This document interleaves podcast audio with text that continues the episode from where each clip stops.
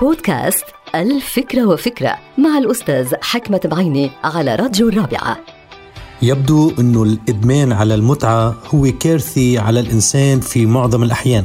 فلقد تبين أن كثرة المتعة أو الإدمان على المتعة أو اللذة بيدفع جسم الإنسان إلى إنتاج هرمون الدوبامين بغزارة. في حين أنه كثرة الدوبامين أو إنتاجه إنتاج هذا الهرمون بغزارة يؤدي إلى الاكتئاب. كما تبين أن هناك علاقة بين الدوبامين والسيروتونين وهو كمان هرمون من هرمونات السعادة بيفرزه جسم الإنسان بكثرة في الجهاز الهضمي وأحيانا بنسبة أقل في الدماغ. فلقد تبين أيضا أنه كثرة المتعة أو غزارة الدوبامين يؤدي إلى انتحار الخلايا العصبية في جسم الإنسان.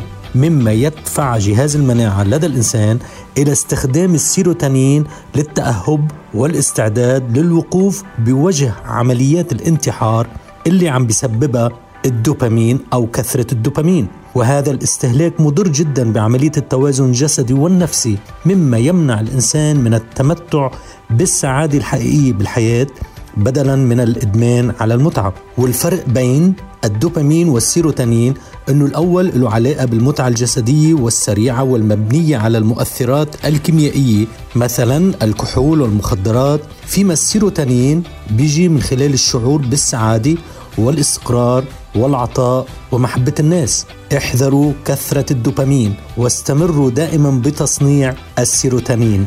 انتهت الفكرة. هذه الحلقة مقتبسة من كتاب الفكرة وفكرة.